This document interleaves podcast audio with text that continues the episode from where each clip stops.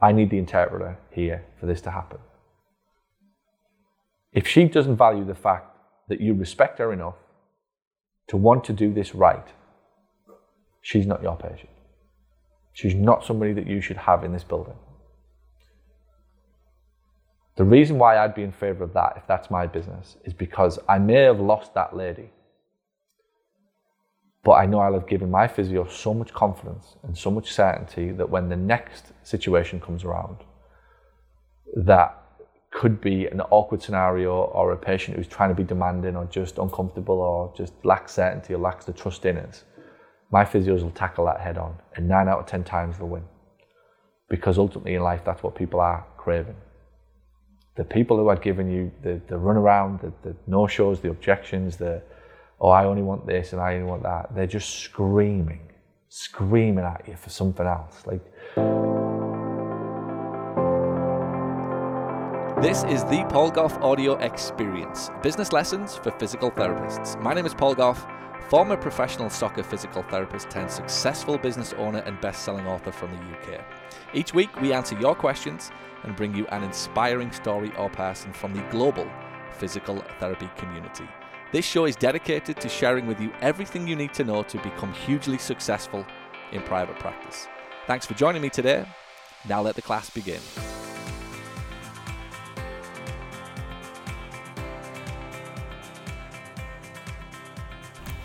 Hello, podcast listeners.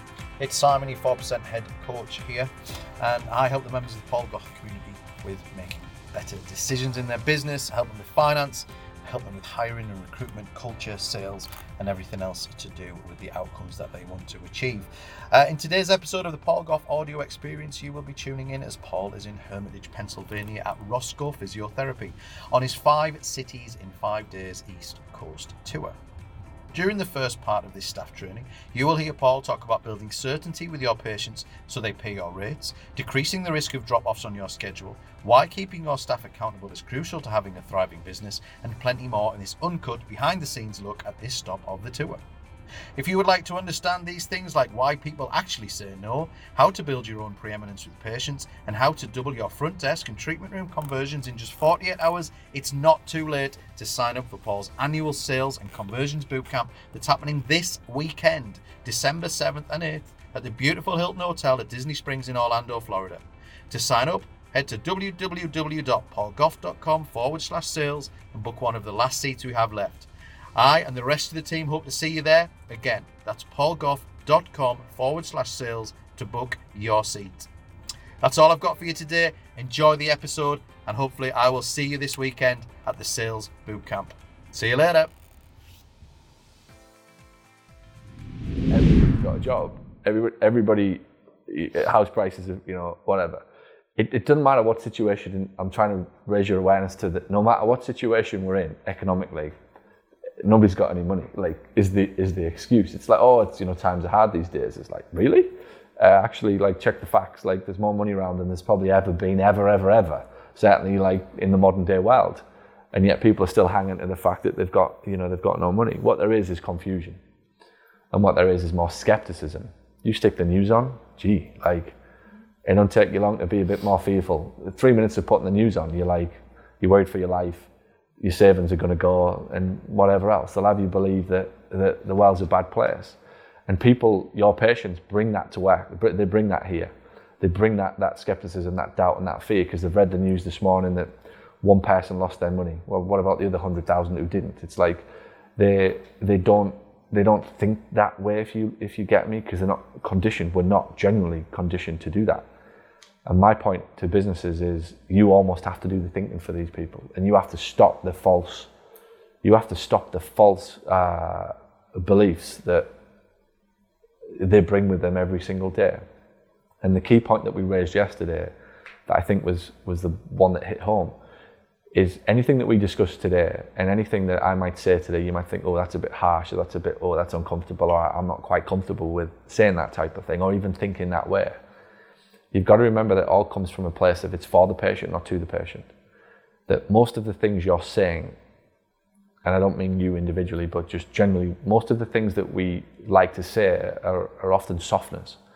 They're very simple. Uh, oh well, give us a call when you can, and we'll have a few sessions and we'll see how it goes and well let us know how it goes and yeah you call us back when you're ready and I try and turn that around all the time and say well if you went to see a heart surgeon how would he behave with you it'd just be like there's the fucking calendar booking like are you're not going to go oh well can I give you a ring in a couple of weeks and um, you know how long will the surgery take doc any chance you can do it in an hour and a half instead of two hours like you're not saying that to a to a heart surgeon because he's not letting you He's telling you what you're getting, and you'll take it. My point is why? Why do PTs feel as though there's any difference there? Why, why do you let, and why do we as a profession, and just not necessarily just PTs, but generally, people that, that sort of we crave, and what we need is a lot of, uh, what we need is authority, is really what, what would solve a lot of the problems that we've got. But we don't help ourselves because we don't step into that authority that you could claim with, with conversations. When patients ask you how many sessions they need. It's 12 sessions. We're going to do three every week. This is what you need. Take it or leave it. Like that's, that's, I'm not saying those words, but it's that type of thinking and that type of uh, conviction and that courage that if you did go and see the heart surgeon, what do I need, doc? Well, you need surgery next week. And you're going to have to stay in hospital for seven days. Not one single person in their right mind is going, well, can I delay that? Or can I get out after four days? you know, oh, what about this? Or what about it's like get on the bed, I'm cutting you open, your heart will be fixed in two hours and you need seven days of recovery. Like sign here. Is is like is the way that they would do it. And anybody in their right mind, okay, doc, like I'm I'm doing it. When can I book in? It's not I'll get back to you in two weeks and give you a call. It's like I'm in. So I've always tried to bring that level of um, authority and confidence to anything that I do, and I'm doing it for people, not to people. And that's initially what some people might think when I teach, oh, that's uncomfortable and the patients won't like it, but I assure you they're desperate for it.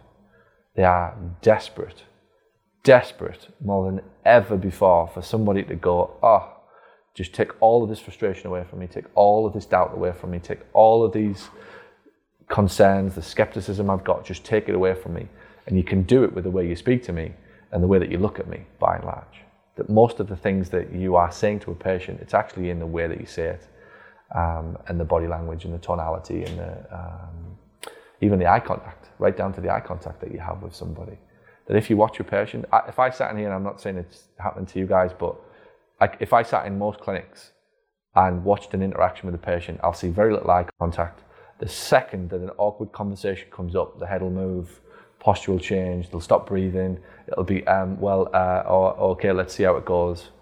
And for many of you, you just need the, conf- the, the confidence and the courage that if those situations happen, just, I don't know, but I'll let you know. Even, even just a response like that, said like that, is much better than, or, um, well, uh, let's see, and, you know, if we have a few, set, you, are like, you're bluffing, and, and they know they are. And from that point, the certainty and the confidence that they're looking for in your uh, service is gone, like completely. And it's usually that which they say no to.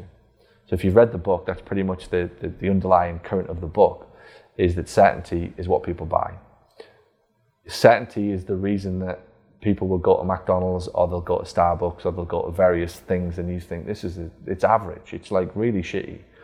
That you go to a, um, you go to an airport, for example, McDonald's will always be full. The, the line will always be full.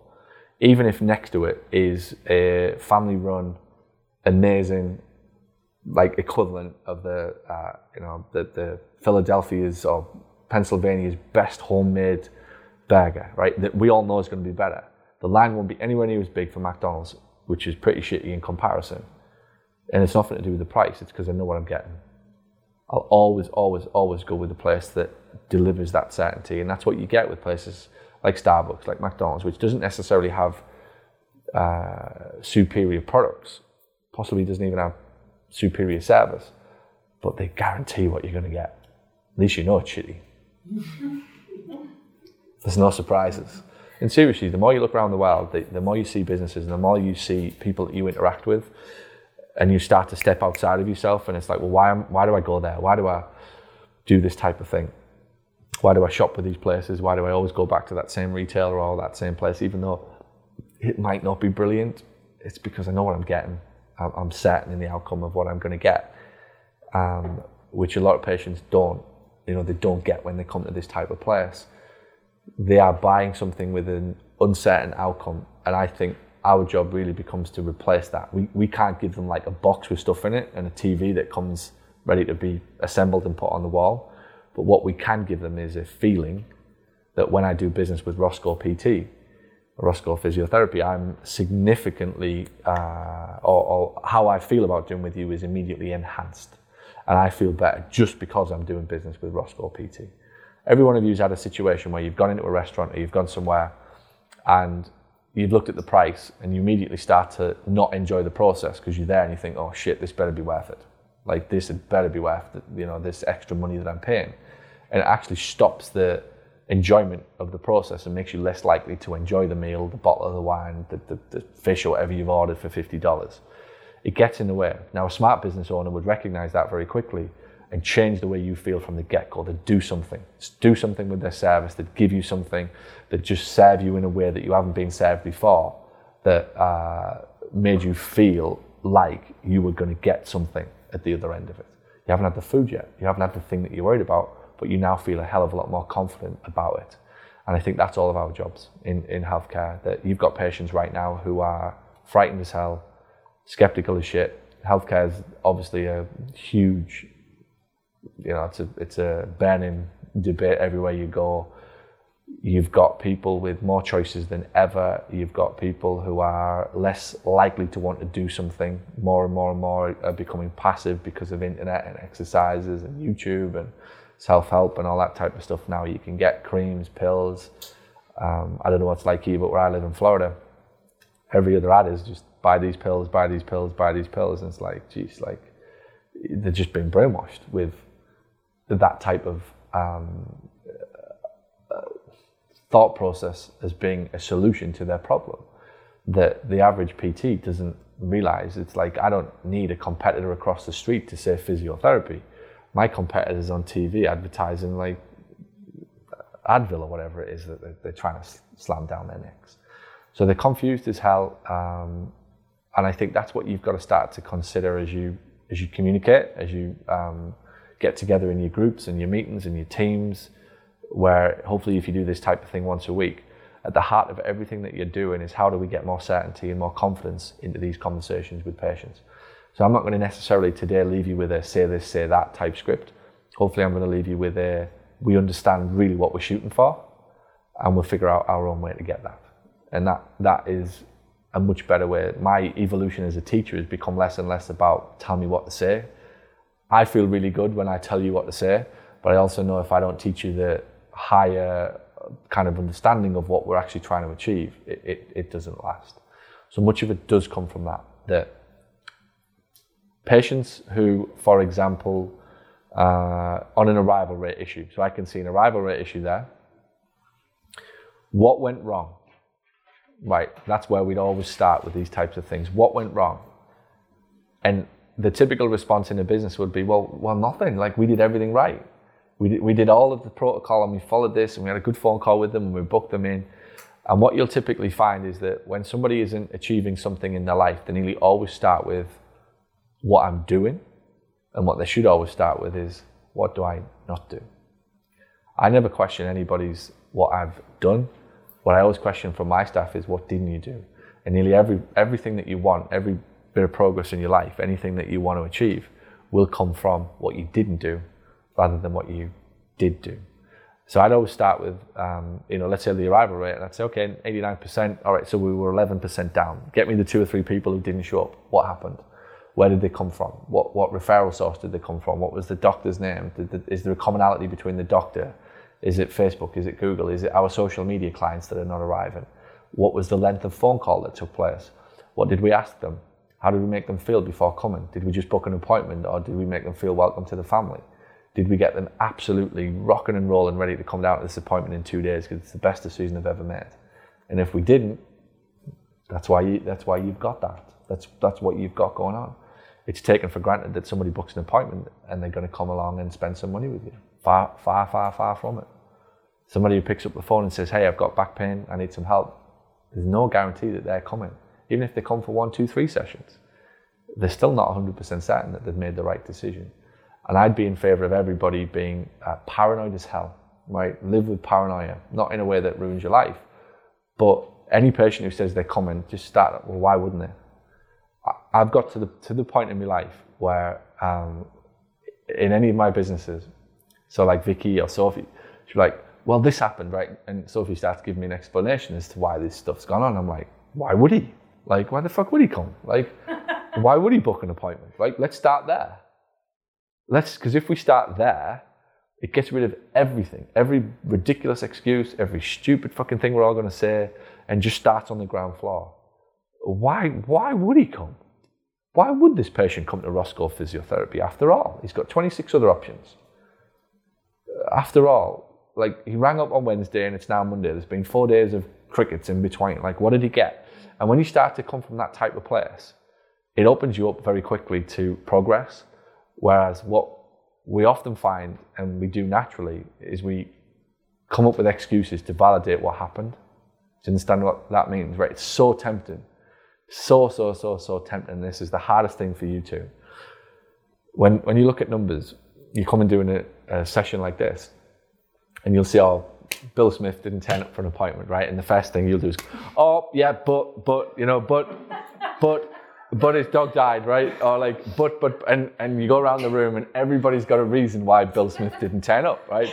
And it's like, instantly, and we all sit there and go, well, tw- that was a good 20 minutes. And like, everybody just validated what we already knew, right? So you, you almost can't start with the, you know, why didn't he tell? It's like, well, why the fuck would he come? Like, what on earth would he come to this clinic for? And if you start there, you start to actually build up and you get closer to what we didn't, you know, what we didn't do or what we could have done. But it assumes that you accept so much responsibility for it. It's unbelievable. And I, and that, in all of the businesses that I've either owned or worked in or kind of gone in and helped, you show me, and don't take this, I do swear a lot, by the way. And it gets worse as the day goes on. So as I get more passionate, this will, I'm being quite calm right now. Um, yeah.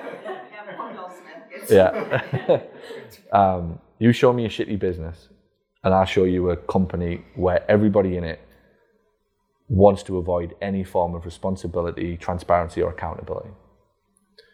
And anybody and everybody in it is just hiding from this. This is what happened. This is the facts. This is the, this is the actual reason that this thing happened. And taking ownership of that is the most liberating day in your life, where you just get used to it and say, "It's my fault." It's a hundred percent me. Like what and and in, instead of running from it, again, you look at society and you look at what what's happening. People are just running from any form of hold me accountable, any form of uh, kind of well, transparency is probably the right word. It's as if I can hide. If I can hide for as long as possible, my ego doesn't get challenged, my self worth doesn't get challenged, everything I know about myself doesn't get challenged and yet that's that's like all of the progress that you want in your life comes from comes from this like the facts. This is the data. This is like this is where we are that if we want to grow and we want to get better we have to have it. If you look at uh, as a child so i've got three kids and really what's my role in the first 15 to 18 years is to just hold them accountable. Like is to help them see that that their actions have consequences and the things that they do do are going to lead to certain things and the things that they don't do are going to lead to certain things. Now, sadly, when we get to 18, 19, 20, we kind of have had enough of it. We've left school, which held us accountable every year to certain standards. Think about it, right? Really, really think about it. For the first 20, 25 years of your life, either your parents or school held you accountable. And you, you were always uh, having to achieve something to get something. And then all of a sudden at 25, you like out into the big bad world, and it's like no, nobody ever most people will leave school or leave their parents' home. From that day till the day they die, there won't be a single consideration of any form of accountability, performance, where they're at in their life against where they want to get to. And then they wonder why they don't achieve anything. It's basics. If I want to win a, a game, uh, we spoke about this, so the, the, the, I don't know, the Steelers, right? If you go and watch the Steelers, how could you know, what, uh, what would you know about that game if you didn't know the score? How could you affect that game if you were a player or a manager? How could you have any input on it? How could you possibly look to improve the team's performance if the players didn't even know what the hell the score was? Pitched against what the score should be at this point of the, of the game.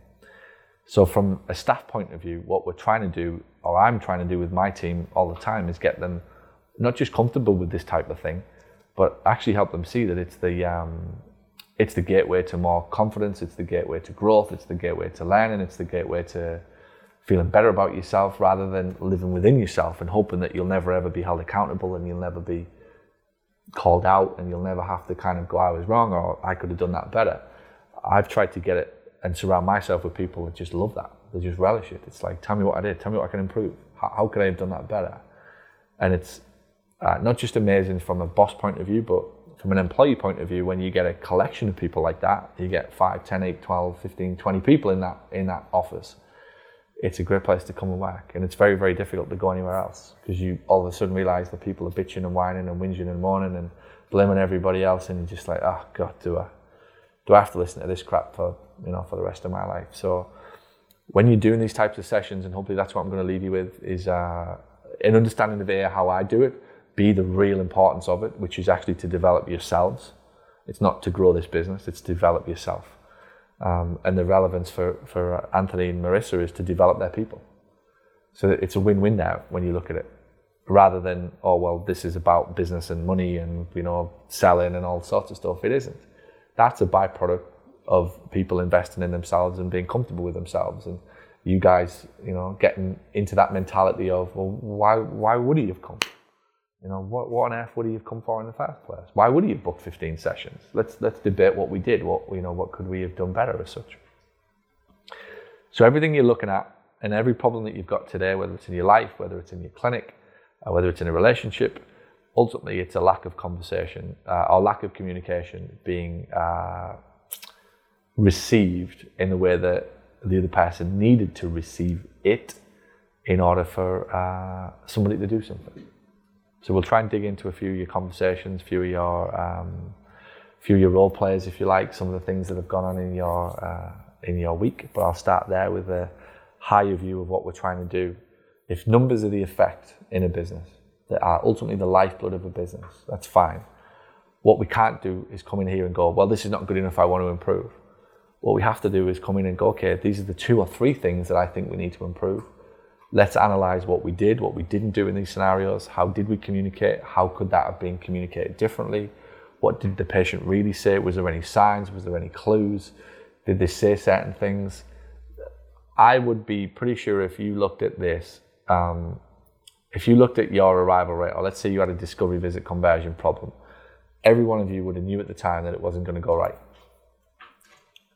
Every one of you, when you whoever answers the phone, to the people who didn't show up, but when you put the phone down, nine out of ten times you're like, could go either way that one.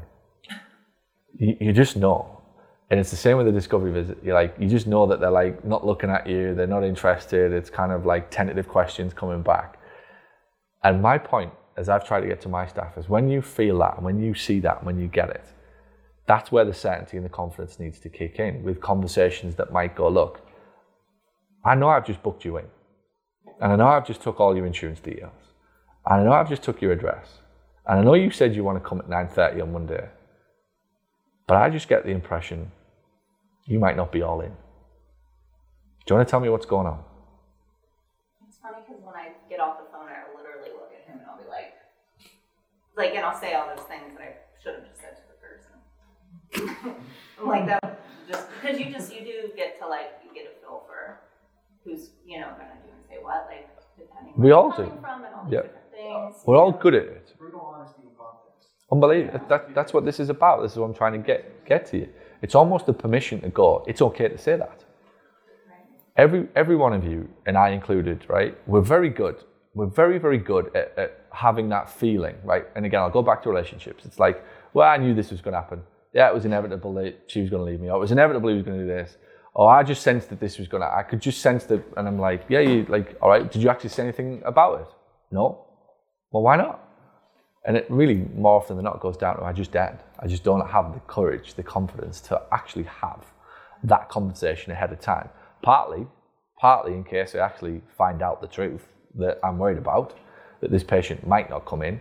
But the point is, if you raise it, you're more likely to be able to stop it. And you'll you'll factor in you or you'll get to the point of having the conversation that they want you to have, which is the certainty. So if I turn around, right, in this scenario with two or three of these people who haven't arrived, and I said, um, all right, cool, yeah, I've took all of your information, I've got everything that you needed. However, can I just ask you a question, Mrs. Smith? Are you 100% certain about coming for PT? Stop. And there'll be a two or three second silence, at which point the patient will come back and go, well, well, you know, Uh, I, I, well, okay. You want to tell us what's going on?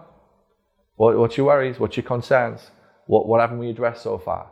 And then they'll come out with something like, well, it's just the last time I went to a PT, or it's just that my friend's trying to get me to go to see a chiropractor, or my doctor said I didn't need PT. Oh, right. You mean if you'd have told me all of this stuff first, how wonderful it would be, right? Just imagine what sort of life that we live in. Uh, we, we could potentially live in if a patient rang up and said, before I book this appointment, I have these two or three concerns, and I'd like to address them all first before we go any further. Concern number one. In fact, I have a list. Concern number one I have a choice over a chiropractor or you. Concern number two my doctor said just take the pills. Concern number three. And so this list goes on and on and on. But they don't. And they never will. And my point is that's what you've got to do. You've got to first of all recognize it and know that the best thing that you can do is actually act upon what you recognize. That when there is that awkward silence, when there is that experience, you, you look a little bit young, or is there more experienced PT, or it's a money issue, or it's a, oh, I haven't got the time issue, or there's just a general air of lack of wanting to um, take part in in the thing that you want them to do. Why are you like? Why are we playing? Why are we playing the game? So scenario yesterday was that uh, a lady had come in and would she'd refused a Spanish interpreter. So it was a uh, workers' comp type claim, and she'd refused an interpreter, citing that she could speak good English. Now it turns out she couldn't speak good English, but refused to have the interpreter. And the PT got six or seven sessions in, and inevitably the patient dropped off because the progress wasn't good and the communication was bad. And he said to me, "Well, how, do you deal with that? How would you have dealt with that?" I said, "Well, you could learn Spanish, or you know, you could get Siri out and maybe ask a few questions, you know, back and forth." But they're the tactical answers, and what you want. The real answer is that the minute that that lady refused P, refused the Spanish PT, the, the Spanish interpreter, the, the British interpreter, whatever, right? I'm not taking you on. I am not taking you on. And here's why. I'm not taking you on for the good of you. That if you and I can't communicate, how on earth do you expect me to be able to do the best for you? How on earth do you expect this relationship to go any further if you and I cannot communicate?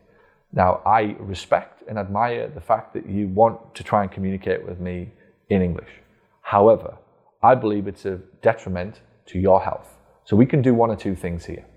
One, we bring in the interpreter. Or two, I have a list in my hand of three PTs around the corner who will accept an inferior conversation and as a result of that will probably provide you with an inferior service. What do you want to do? Because I ain't taking part in this shit show, basically. That's the answer. And one of two things will happen. You'll either instantly get that lady's respect and she plays ball and she's all in and from that moment on, there's no more bullshit. There's no more her dictating anything. There's no more, I'll let you know and whatever else. It's all respect and all in, or she's out. And you don't care which one. Because if she goes somewhere else, and you've done this, check this out. If you looked that lady in the eye and you said, I don't believe I can give you the best care that you need to solve the problem that you've got in this current situation. I need the interpreter here for this to happen. If she doesn't value the fact that you respect her enough to want to do this right, she's not your patient. She's not somebody that you should have in this building. The reason why I'd be in favor of that, if that's my business, is because I may have lost that lady but I know I'll have given my physio so much confidence and so much certainty that when the next situation comes around, that could be an awkward scenario or a patient who's trying to be demanding or just uncomfortable or just lacks certainty or lacks the trust in us, my physios will tackle that head on, and nine out of ten times they'll win. Because ultimately in life, that's what people are craving. The people who are giving you the, the runaround, the, the no shows, the objections, the oh, I only want this and I only want that, they're just screaming, screaming at you for something else. Like they want, they want and need to feel a certain way that they haven't got from you yet. And they're trying to get that uh, by staying in control themselves. And what they want, and really want, is almost to give that up and to get it from you. But if they don't feel it from you, they're going to keep it themselves. And they're going to try harder and harder and harder to keep control. So when you do see a guy or when you do see a lady who is awkward and just doesn't want to do what you're doing, you've got to take it as a sign that they haven't felt from you yet certainty. The only certainty that they've got is in themselves at this point because they're in control of the situation. And the more in control they'll stay, or the more in control that they start try to stay, what you'll find is they'll become more unreasonable, they'll become more demanding, they'll become more obnoxious, they'll become more erratic. They're doing it, right? And you're left scratching your head going, how the hell can a patient do this? How the hell can a patient just, uh, why did they do it, right? You're all sat there going, oh, it's another fucking patient, who, and you come up with ridiculous reasons to validate why, oh, she's from a certain part of town, or she just doesn't want to pay, or she's got a problem at home, or whatever. Like, you come up with all sorts of crap. And really, what's going on is she's in control because she's not feeling control from you. She's not feeling certainty from you that she wants to give you. So the more that she gets erratic and the more that she gets irrational, the more that she's trying to hang on to control and the more that she's trying to hang on to the certainty that she has by being in control because she hasn't got it from you yet. And again, that's like a well, let's start. Where do we start from? What didn't we make her feel? What didn't we do? What could we have done? Let's look at all of the things she said on the phone. Let's look at all of the clues that she gave us from the minute that she called us, where she told us that she wanted this and she'll only have this, and I'm only coming on a Tuesday, or I'll only come if. And instead of somebody going, okay, Mrs. Smith, well, we can do that, or we can do it the way that we know works. And the way that we know works is if we do this, this, and this. Now, it's completely up to you. We're willing to lose your business, but we will not give up control of how we run this business. Because the minute that we give that up, it's game over. We're all running around like headless chickens, trying to please everybody. Ultimately, you're not going to be pleased.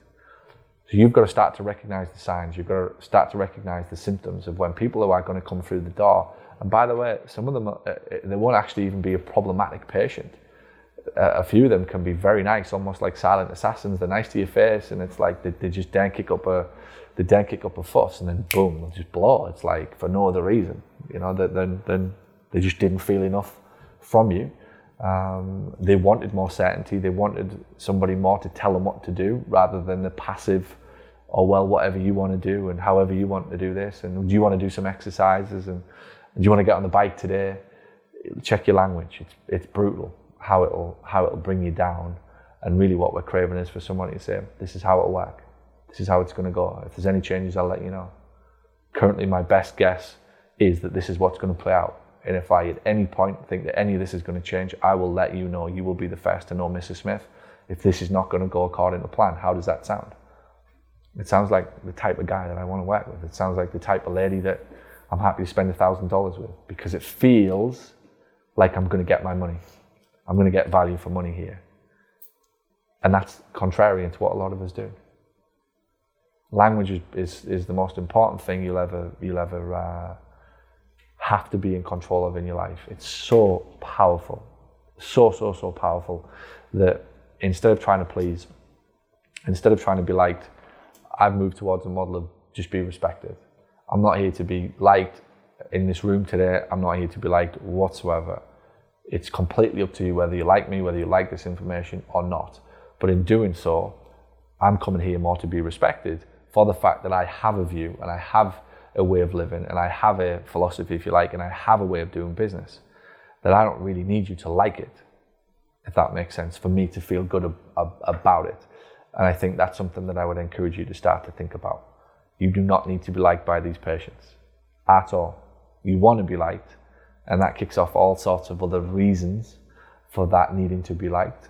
Uh, like I said in the book, fear of being judged, fear of being rejected, massive issues that people have got needing to be approved of by most of us. Um, but uh, for most of us, is a huge problem that we bring into the workplace that we'll end up saying and doing things for the wrong reasons, not because it's in the best interest of the patient. And I'll, I'll not I'll not back down on that. It, and it's not just a medical thing. It's a if you're a lawyer thing, it's the same. If you're an accountant thing, it's the same. We often say things in a need, uh, an incessant internal need to be approved of, and it isn't always what the person that we're doing business with really, really wants to hear. And the minute you can get across to that way of speaking and that way of communicating, it's liberating. It, it literally, I'm not going to say bulletproof, but you start to walk around and you're just like, I couldn't give a fuck what you. And, I, and it's not arrogant, it's not disrespectful. It appears to be, and it comes across that way occasionally, but it isn't. It's far from it. I respect you so much that I don't give a shit whether you like me or not. I'm not. I'm not here to be liked. I'm, I'm here to try and help you make a change. If you don't want it, I'll come back next year. like whenever you're ready for it. It's like it's as simple as that. It, it's that type of it's that type of mindset. But I don't need to walk out of a seminar or a conference or any calls or anything that I do with like, oh, that was a great call. It's like I'm giving you everything I know in the way that, that, that I know to be true. Take it or leave it. Completely up to you. Same with patients. I'm going to give you everything I know. It's totally up to you. Take it or leave it. I, I hope you like me on the other end, but only because you respect me. Which is a big, big, big shift in your life. It's a big shift as a person, it's a big shift as a parent, it's a big shift as a friend, it's a big shift as a uh, as a practitioner, as a front desk girl, practice manager, whatever. Like these are massive shifts that you you know you're trying to make. And, and I'll always take it back to this. Do that and, and it affects these things. So it isn't as granular as say this, say that. That's kind of what I'm trying to try to say. And, and as hopefully, if you've got some questions for me, we'll dig into in a minute. I'll bring you back to a lot of the things that I've just spoken about there as to uh, how we could have elevated the conversation, how you could have stepped up a little, how could we give that person more certainty, more confidence, so that they're even a time issue. Oh, I haven't got the time. Really? They're just basically saying, I prioritize something else because I know I'll get a hit if I go over there. I'll feel, I'm guaranteed to feel better if I go to the hairdressers. My back pain still hurts, but somebody said I look good. That's like, that's, that's what you're dealing with. You're dealing with somebody who will cancel an appointment on you to go to a hairdresser's. And then, and people are scratching their heads. It's like, well, you know, why do, why do they prioritize personal training over, over physiotherapy? Well, because they're going to look good at the end of personal training. Simple as that. When was the last time somebody left physiotherapy and said, You look great? I've just spent $250 and nobody even said a single thing. No, nobody said I look good. Nobody said you look nice. Nothing. I can go to the hairdressers and spend a hundred, and it's like, wow, new new haircut. You look great, Natalie. She's always going to prioritize going to see a hairdresser over coming to see a physio, no matter how much we scratch our heads. The fucking sad thing is they sit there with back pain while they're getting their fucking hair done. it's like it's it's it's fucking crazy, is it not? It's absolutely barbaric. But I promise you, five or six years ago, right, I'd have been like, "What do you mean you fucking cancelled an appointment to go to a hairdresser's? You can't even. You've told me in a subjective assessment you can't even sit for 15 minutes without shuffling. You're gonna be in a fucking. You're getting a dye, perm, whatever you fucking get, it's going to sit there for an hour. Somebody will say you look good at the other end while you're limping. That's the person you're dealing with. That's the type of irrationality that you have to understand. That's what you'd have to even be able to come. I appreciate why you might want to go to the hairdressers because you're going to look amazing, but you know what, Mrs. Smith, you look amazing anyway. Is it not more important that we get this back fixed so that the next time you go to the hairdressers, you can actually sit there and you're not in a fucking massive amount of pain? You can actually enjoy the bloody experience of gossiping with your hairdresser or whatever it is that you like to do while you're there, right? But at this point, I'm having a conversation with her about the thing that I need to have a conversation with. Not pandering to the, oh, okay, well, give us a call when you're finished, or, yeah, no problem, you just call us whenever. You're just getting trampled all over. Yes or no?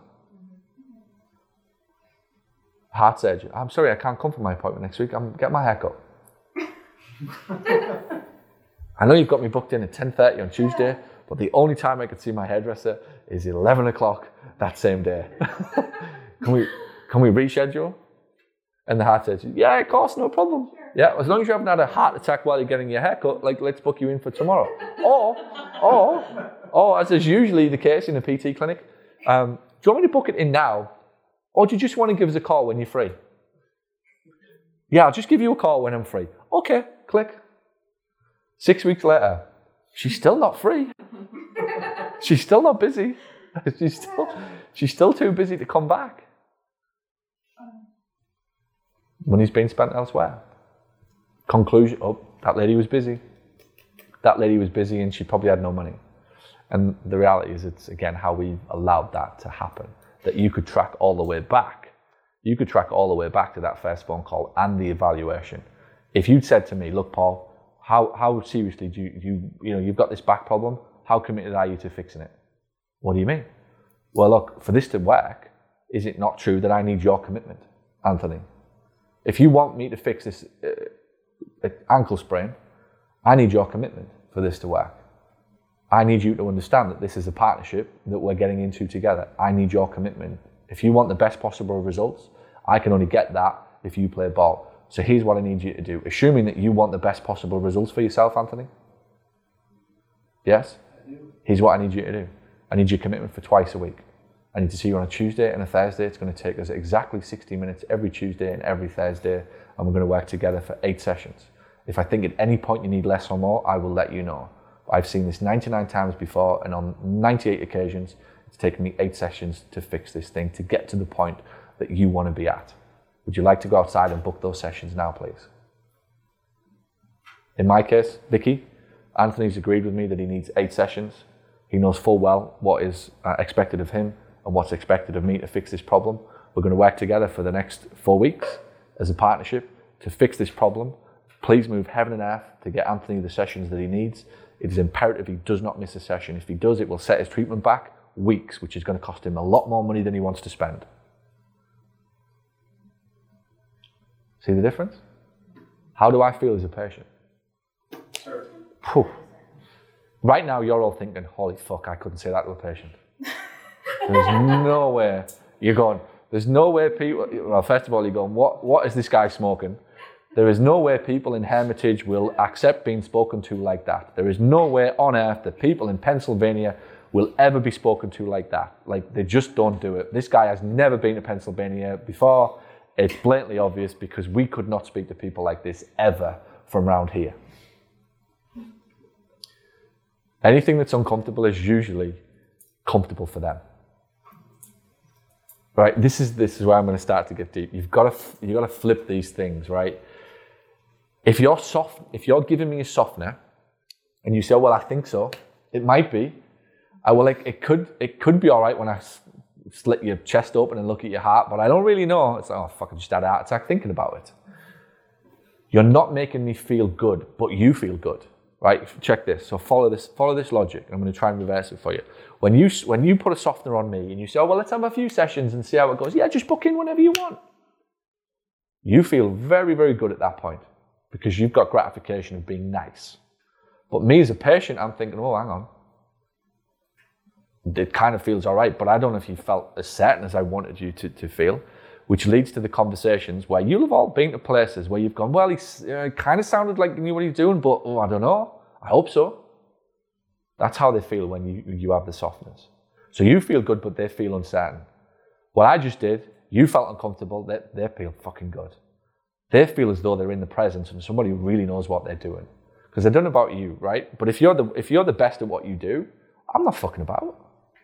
I'm not getting my time wasted. There's not a fucking chance uh, that I would have come here today to a clinic if I'd any any inkling whatsoever that it wouldn't work, that it, the organisation would be a mess, people wouldn't show up, they wouldn't have questions and whatever. My thing to get this all sorted out was for, this is what I need, here's how it's going to play out, this is what I want you to do, but I'm telling you what I want you to do for the sake of you, so that this goes according to plan. Same in the physio business. I'm not fucking about. I have not got time to be messed about. Real experts do not have time to be screwed about. People who want to get in to see you want you to behave that way. They want to feel like they're going to see somebody who's an expert. Well, how I just spoke to you there, Anthony, that's how experts behave.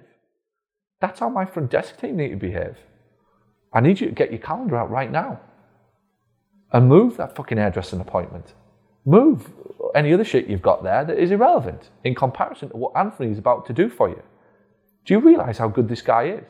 Do you realize how much in demand he is? People are traveling from an hour to get to see this guy. You want to get this book right now before the phone rings and somebody else books it. That type of mentality.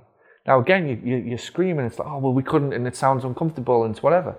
The patient's like, oh my word, oh my God, let's do it now. Can I book 10 just in case? but you know what? I get back in my car and I'm like, I'm going to spend $500 with Anthony, but I tell you what, I, feel good about it. And that's, that's the concept of the book. That people want to spend money with you. This is the bit you don't get. They're desperate to spend money with you. But they're not, they're not going to spend money with people where they're like, oh, oh, well, this might work and this could be all right and oh, let's see how it goes. And oh, yeah, you know, I'm around them. Oh, you know, I'm very, very sorry to hear that. Well, we'll, we'll get you out of here as fast as possible. I don't want you to get me out of here as fast as I want you to fix me fucking foot.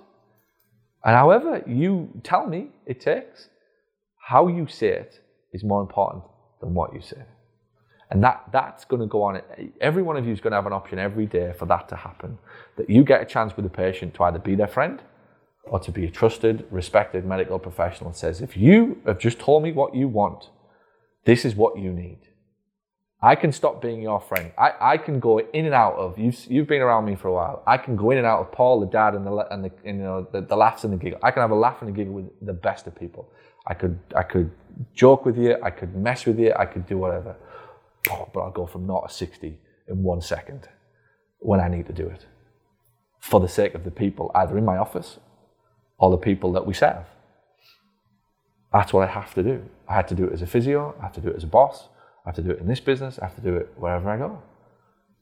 Because ultimately, people need me to, to do it. Imagine me getting up on stage or even coming in today? Well, well, we'll have a chat and see how it goes, yeah? This is what we're going to do. You might not like it. The medicine might not be nice, but it never is. That's what you need to hear. So I think that's where you've got to start to, to um, or I, hopefully by the end of the day, that's where I'm, I'm going to get you comfortable with that what you're currently, and this is the, the mind hack, mind, whatever way you want to look at it, what you're currently comfortable with makes them feel uncomfortable. What you're going to start being uncomfortable with actually makes them feel comfortable. Silence is one of them.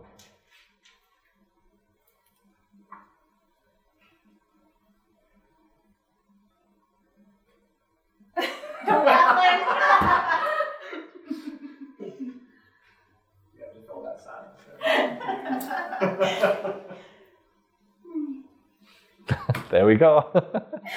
Say no more, right? How uncomfortable do you feel in silence? I feel great inside. It's wonderful. The problem for most people is that feels very uncomfortable. Again, if you were watching and analyzing your conversations with patients, many times when you ask them good questions, they don't know what to say. They're just figuring it out. And what we'll do to make ourselves feel better is fill that gap with shit, with complete trash, with complete and utter crap. You hang around any conversation. I, am going to test, I, I'm going to give you all a little game tonight, or any friend, anything, next person you see, just start playing this game, right? Just stop. Just stop talking, right? Say what you've got to say and just stop talking. And when they start talking, just don't respond, just go and watch what they do. They'll just keep coming back. They'll just fill the space with shit. It is why people talk so much crap. People literally talk so much shit because they're not comfortable with silence. Silence is the gateway to the best answers you're probably ever going to get. And yet, with patients, when we ask them questions, because we feel uncomfortable, and here's another example of it, because we feel uncomfortable with the certain types of questions, hey, Anthony, uh, just before we go any further, what, what value would this bring to your life when I perform the miracle I'm about to?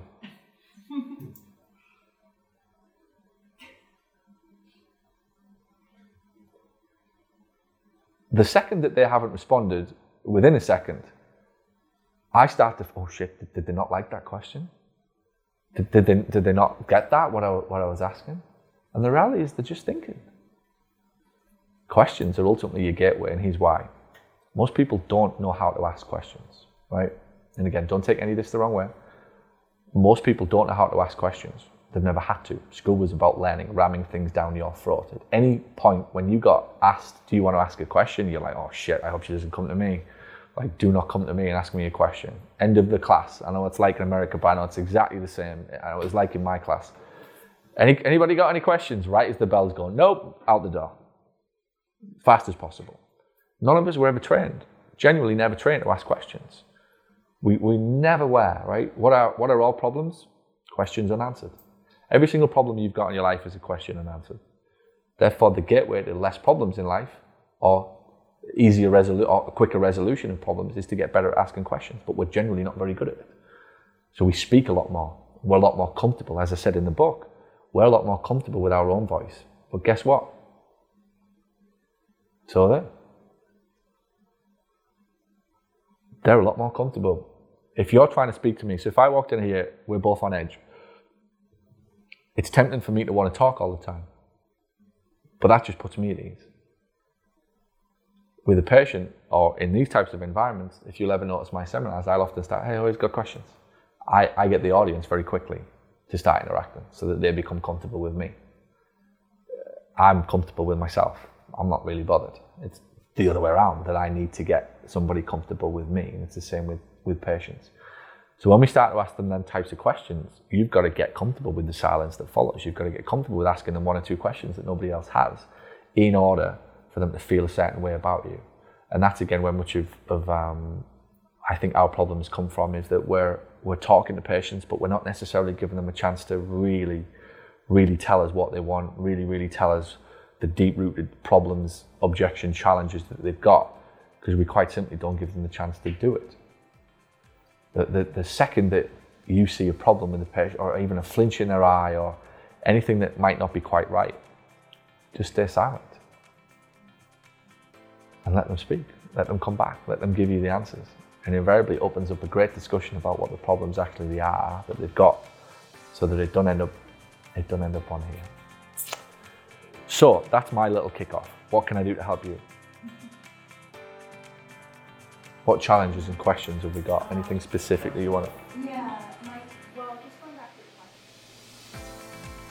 Thank you for listening to the Paul Gough audio experience. If you like what you hear and you'd like to find out how to convert more cash pay patients at much higher prices, come and join Paul at his two day annual sales conversions bootcamp happening this December 7 to 8 in the magical Orlando. You'll learn how to double your treatment room and front desk conversions in just 48 hours. Head on over to paulgough.com forward slash sales to secure your seat now.